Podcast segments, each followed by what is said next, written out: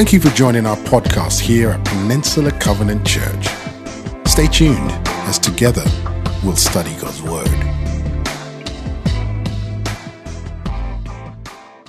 How are you? Good. You're better than me. Um, you know what it's like when you like you know you did something, but you don't know what you did, and you're like that hurts. Yeah, that's me. So, uh, forgive me, I'm going to teach from a stool today, but uh, we're in this series called Chasing David. And in, thank you, Ben. Uh, and in this series, uh, what we're talking about is how Jesus used an individual, despite strengths and weaknesses, for his purpose. And the Chasing David series is as much about who Jesus is as much as who David was. And he was positioned in a really unique spot at a really unique time. And as we look at him, we find ourselves in his story so often. From the moments of feeling like we're not good enough, to the moments of slaying our own giants, to the moments of being anointed and saying, You are worth it, to today, we're going to look at one of my favorite F words forgiveness. It's my second favorite F word, and I'll tell you what my first favorite F word is it's food, like it should be. And forgiveness is one of those moments that is not easy to talk about because it actually creates some really deep, visceral responses in many of us, myself included. And forgiveness often has a root in just that being wronged, being maligned feeling like our values or our opinion or worldview was trampled on. And often we don't know what to do with it. And some people would like to call it justification. Some people would call, like to call it vindication. I just flat out call it revenge. Because when I am wronged and I have been put in a position that you have humiliated me, you have wronged me, you have trampled on me, I will see you soon. And in the 19 years of being a student and family pastor, I can tell you that the idea of revenge has come up a time or two with families. It's also come up a time or two as a youth pastor because students are really good at thinking they know how to prank adults. And there's this really weird target that myself, Katie, and Johnny wear. For some reason, we become the target of pranks.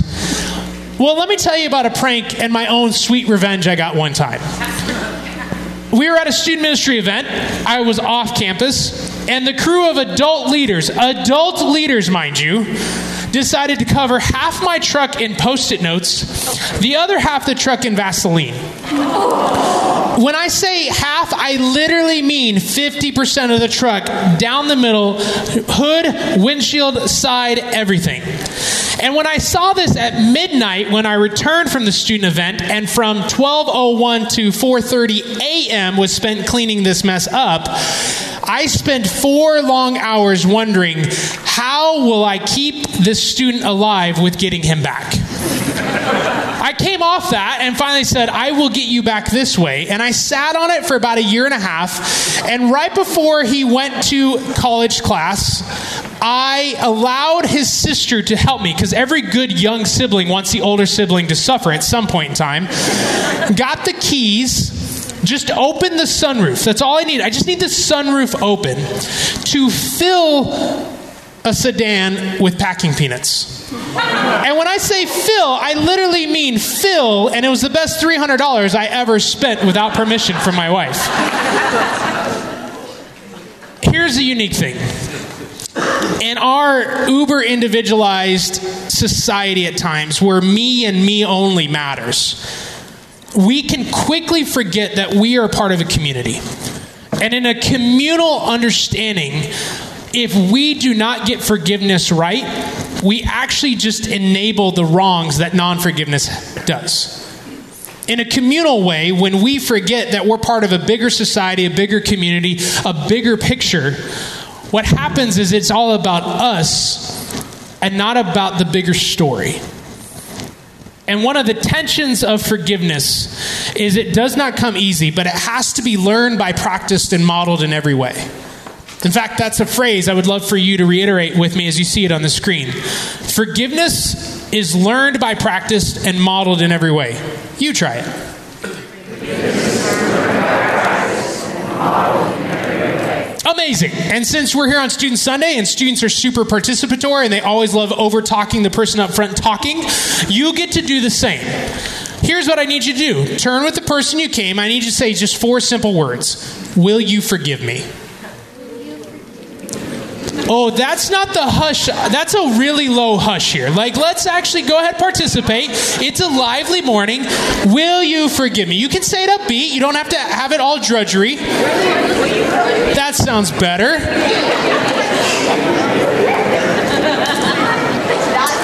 All right.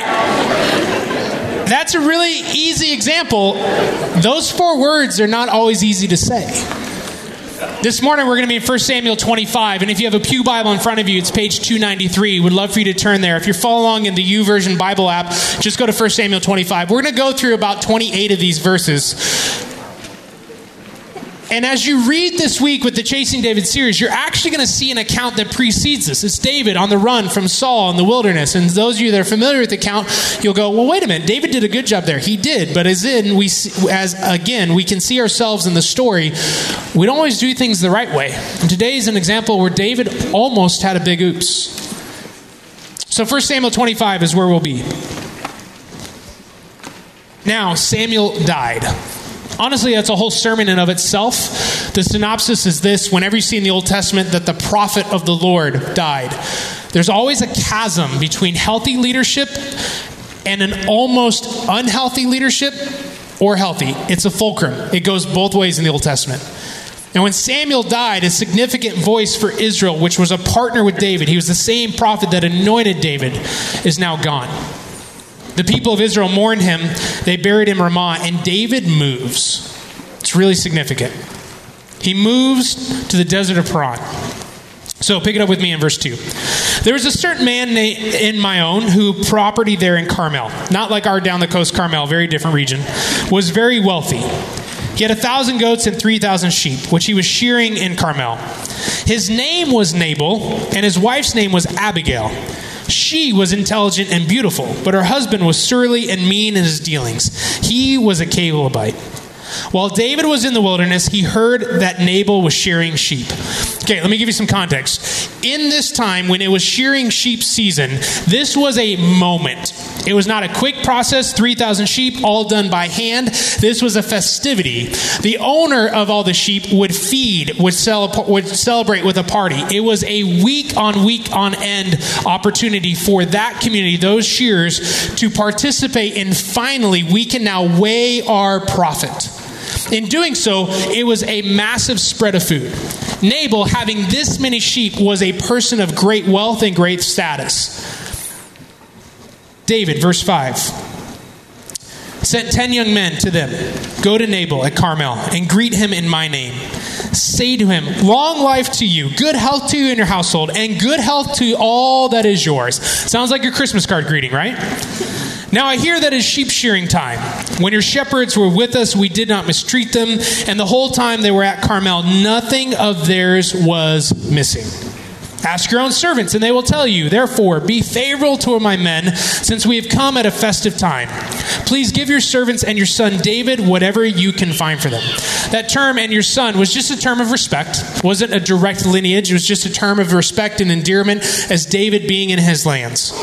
Now, you would think if Nabal had his sheep and his property protected by David, which was over 600 men, we'll see here in a second, you would think, out of the courtesy of his own prophet being there, that it would be easy for him to go, Absolutely. Thank you so much for keeping me and my resources safe. I would like to honor you with this simple request of providing you some food.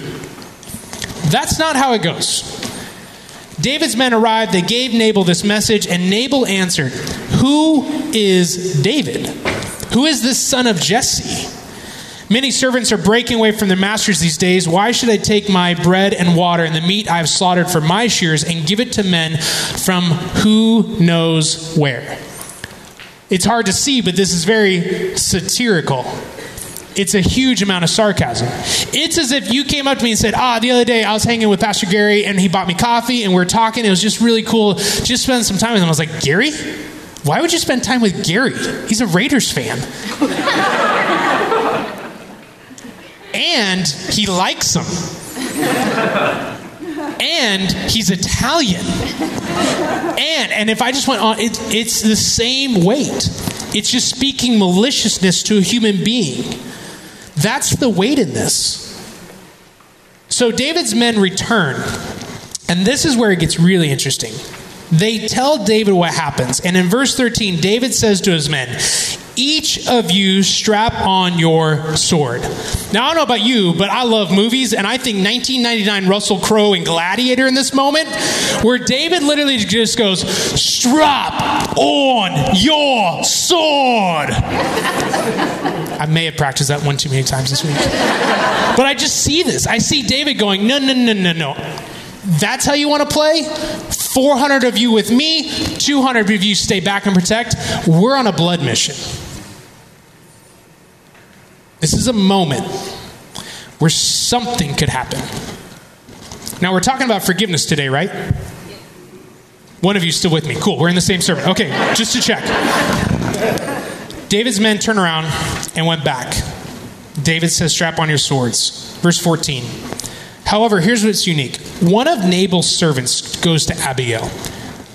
Now, what you don't understand is the amount of disrespect this is in this culture. This is behind your, your master's back. But why Abigail? Someone whispered it over here. She's intelligent, she's smart.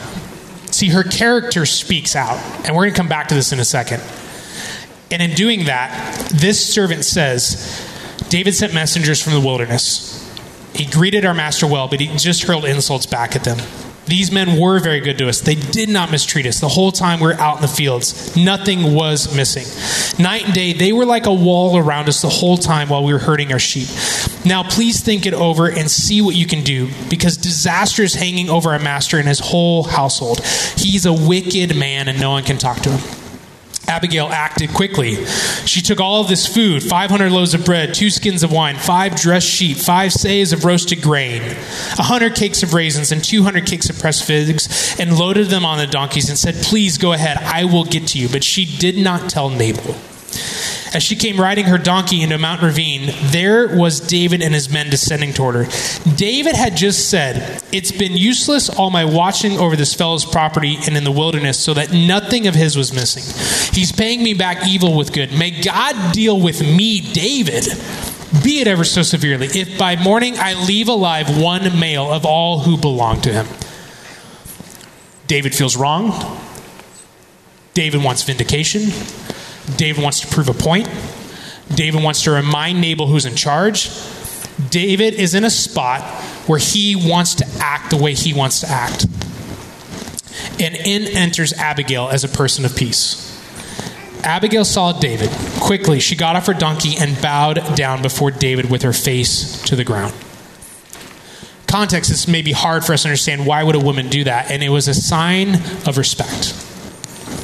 It was a sign of acknowledging, and you would see later in the text if we got to it, that Abigail acknowledges that David is the anointed, soon to be king. Abigail acknowledges that David is the man who slayed Goliath to protect Israel from the Philistines.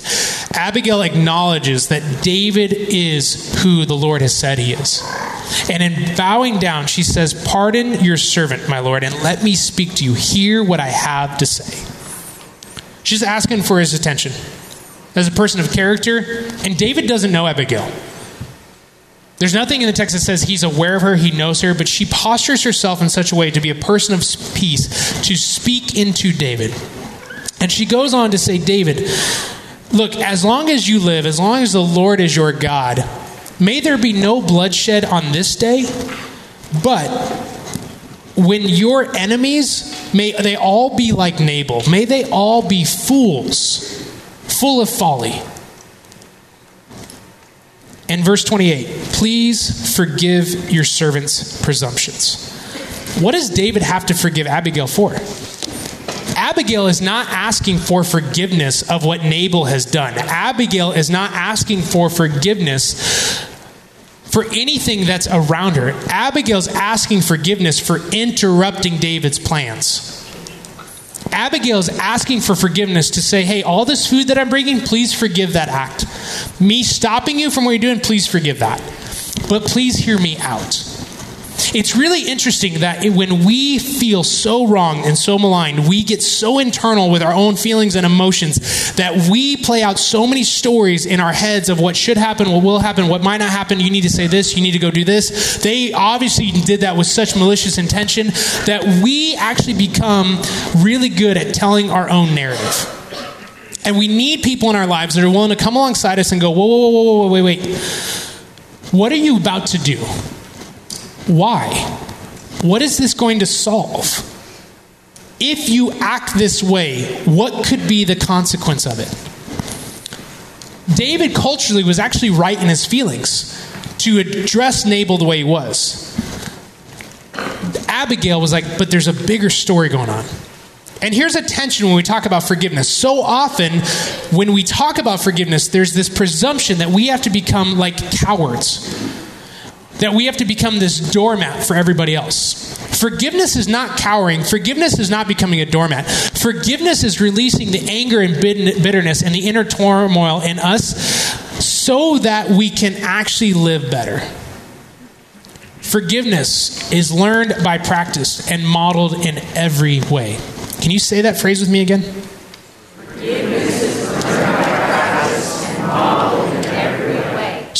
Lean in. I want to unpack something with you.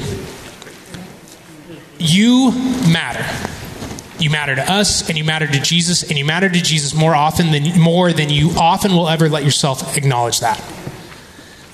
And in you mattering and you mattering to Jesus, I know, your parents know, the adults around you in your world know that you have some deep desires and feelings about how life should probably be. You have some deep wants of how you'd love to see life play out. And I'm going to tell you an honest truth that the adults in this room, through some age, would echo. What you believe should be true may not always be right and how you want to act may not always be the right way. But I also know that as students with deep desires, you're watching a world around you and you're watching the adults around you act with a lot of ignorance at times, with a lot of malicious behavior towards one another in public avenues. You're seeing a lot of adults in your world demean some of your values around how the conversation is happening politically conversations around sexuality, conversations around environmentalism. And you're seeing adults can't even agree on this, and you're actually wondering, and I'm going to help say it out loud for you, is who's right then? And students, as a pastor, this is where I'm going to remind you of the heart that Katie, Johnny, and every volunteer that serves with you has for you. If you want to model your life after someone, model it after Jesus. Because he's the one person, God Himself, who knows how to handle the deepest wrongs and can extend forgiveness. And He's also the one that has forgiven you. Because when you model your life after Jesus, you will live in a healthy way. Now, adults, your turn. Can I help remind you what the world of a 14 year old is? some of you, the question earlier was like, I had to dial back the clock on what I used to wear when I was 14. So let me help you understand their world. The average 14 year old was born in 2005. So since June of 2007, all they've ever known is the iPhone. Their kindergarten year, 2011, highest grossing cartoon, Cars 2 since 2013, their second grade year, and then 2015, their fourth grade year, Katy Perry's song Roar and the halftime show, which still talked about as one of the greatest displays, uh, performances still talked about. They've actually ever known our government to have a person of color in the White House. In 2019, 32% of the U.S. population is Gen Z, 25% is millennials. 57% of the U.S. population is under the age of 37. Hey, adults, how are we doing at modeling forgiveness to those that are coming after us? For those of us that call on Christ as Lord and Savior, how are we doing modeling what Christ has called us to? Is the terms, I'm sorry, will you forgive me, a narrative in your home that is being practiced and modeled in every way? One of the tensions I have, Danny, is when I have to go to someone and go, I'm sorry, I was wrong. For example, a couple weeks ago, one of our I coach football up at Woodside High School. We almost beat Mills. We did. Um, a couple weeks ago, uh, I was talking with one of the JV coaches, and we were talking about just some of the standout players that have just really helped JV gel. And there was about a four or five coaches, four or five players that was listed, and that coach also highlighted my youngest son who's playing. And in echoing back to that coach the highlights of some of those athletes, I did not echo even my own son, who he already had shared, and here's one singular reason. I was afraid of nepotism. I was afraid in that moment of highlighting the same name that he already highlighted just because he's my son for fear of looking nepotistic.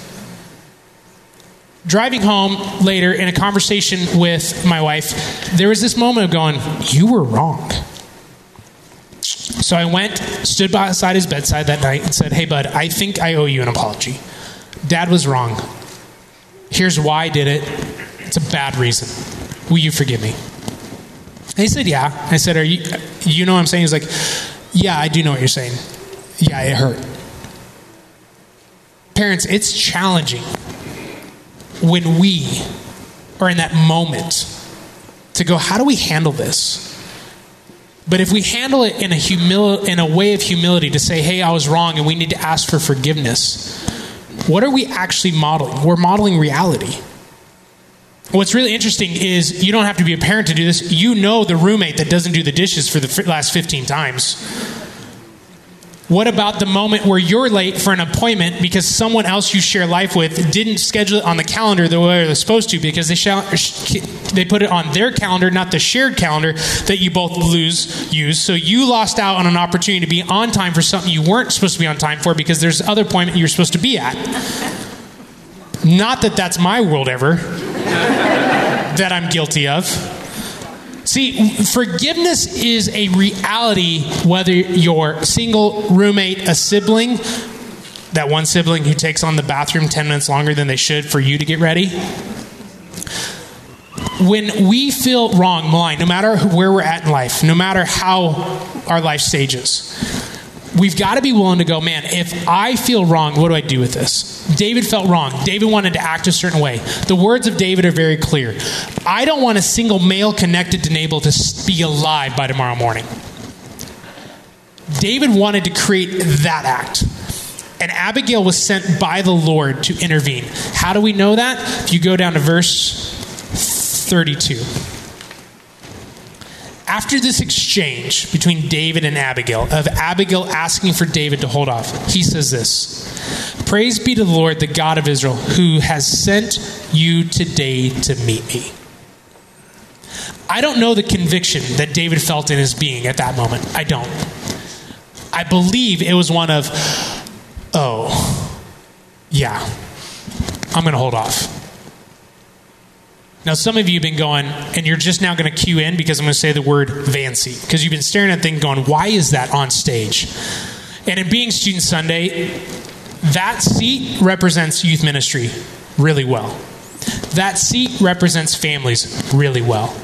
That seat represents you really well. And here's how See, when students are in a seat like that, coming to this campus on Sunday night to participate in Epic or House, they have some serious questions going on inside of them. They have this moment of going, Are my friends going to be there? Am I going to be welcomed? And am I going to fit in? When students ride in that seat to school tomorrow morning, to sports practice, to band recital, to drama rehearsal, they're going to be wondering, How will I perform? They're going to be wondering, how's my day going to go?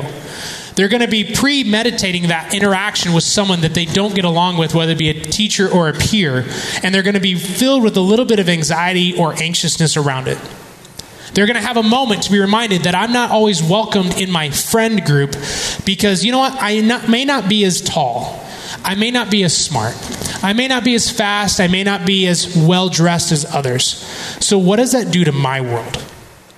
For you and I, when we drive to a place of work or just to fill the gas tank at Costco, there's thoughts that we have that we're wondering, hey, how is this going to play out? What is this going to look like? I don't know what the boss is going to do. I actually feel really tense every time I walk into the house. And the narrative can be anything that is happening in your world that you walked in here with today. But it's in that seat that when we take students to Mexico during spring break for the first time or the fifth time, and they're craving tacos de poblano, they're craving for that moment to be away from everything and just hear the voice of the Lord move. It's that seat that students go to summer camps and winter retreats.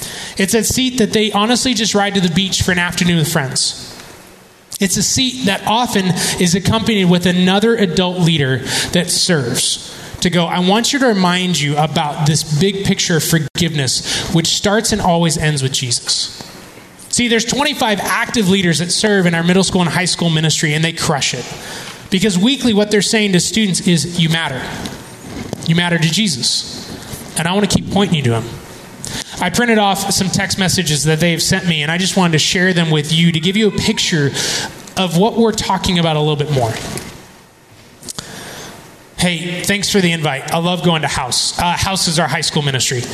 Honestly, I find it one of the most welcoming environments with the nicest people. Thanks for having me there. A couple weeks ago, our student ministry sent out postcards to students that we had on our address roll.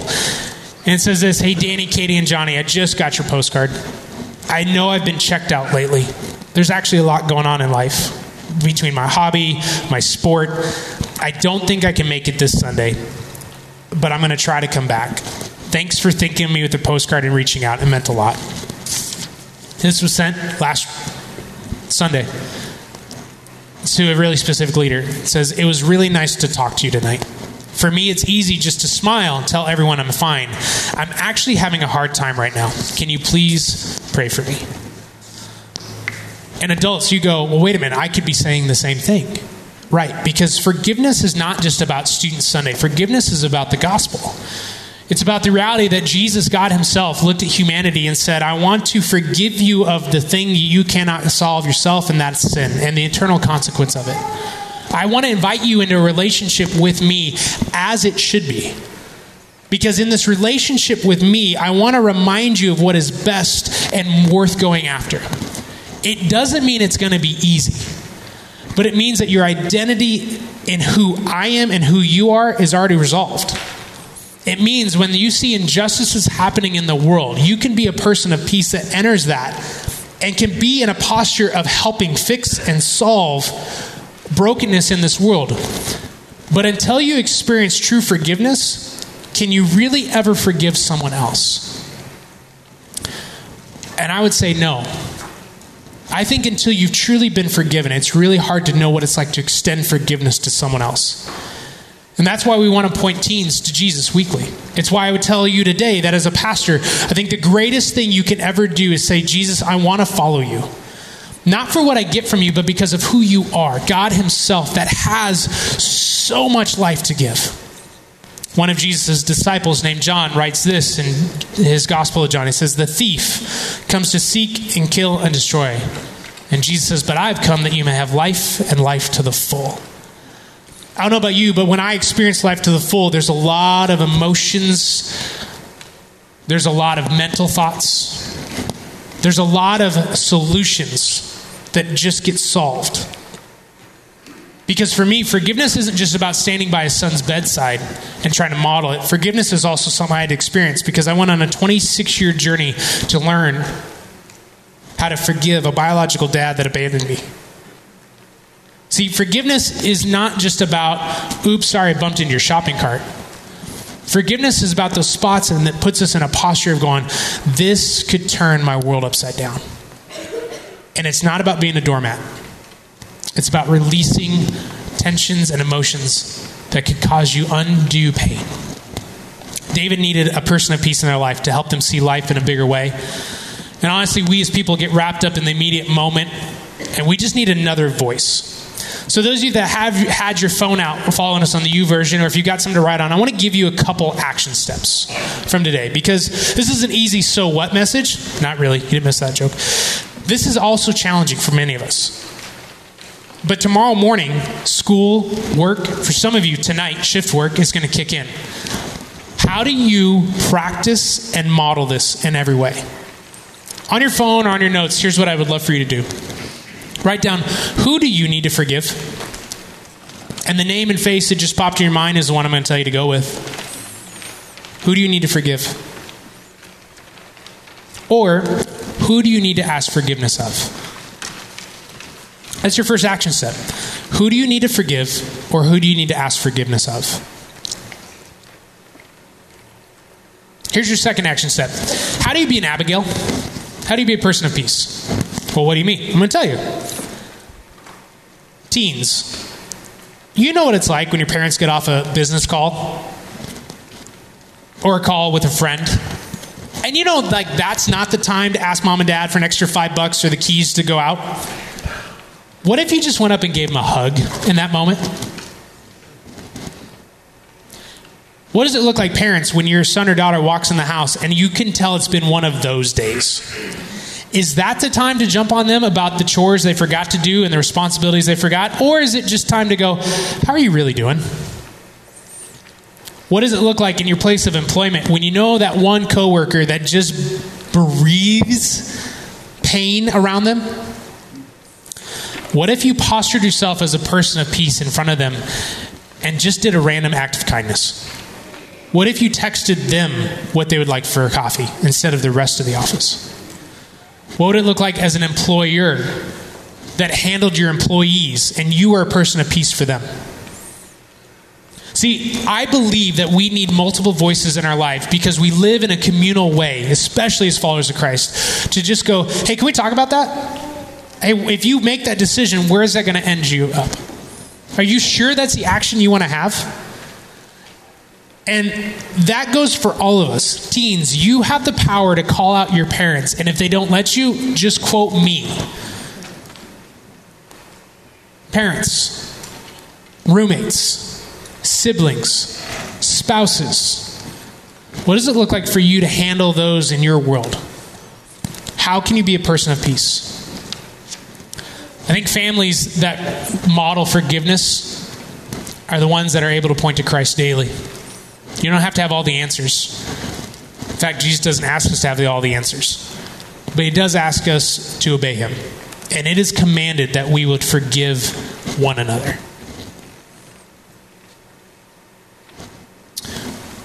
Team's going to come up. And in doing so, we're going to close. And in this response, I would ask that you would think about who do you need to forgive? Or who do you need to ask forgiveness of? For others of you, you may go, man, how do I be a person of peace? So I'd love for you to close your eyes, and I want to just create a pause moment. Let the Holy Spirit speak. Jesus, we thank you for today and the gift of life and the gift that you have given us. Jesus, we thank you that you have forgiven us way more than we can often comprehend. So, Jesus, right now in this moment, I would just ask that you would give us a face, a voice, a nudge from you as to what's next. God, we may need you to set up the divine appointment. We may need ourselves to be mature enough, like an Abigail, to go to where we don't want to go because it's worth it. So, Jesus, in the stillness of this moment right now, we just speak?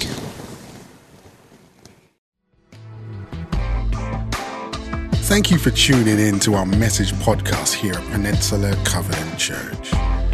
We would love the opportunity to connect with you more.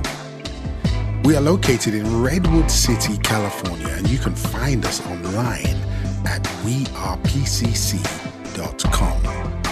You can also find us on Facebook, Instagram, and Twitter by simply searching for We Are PCC.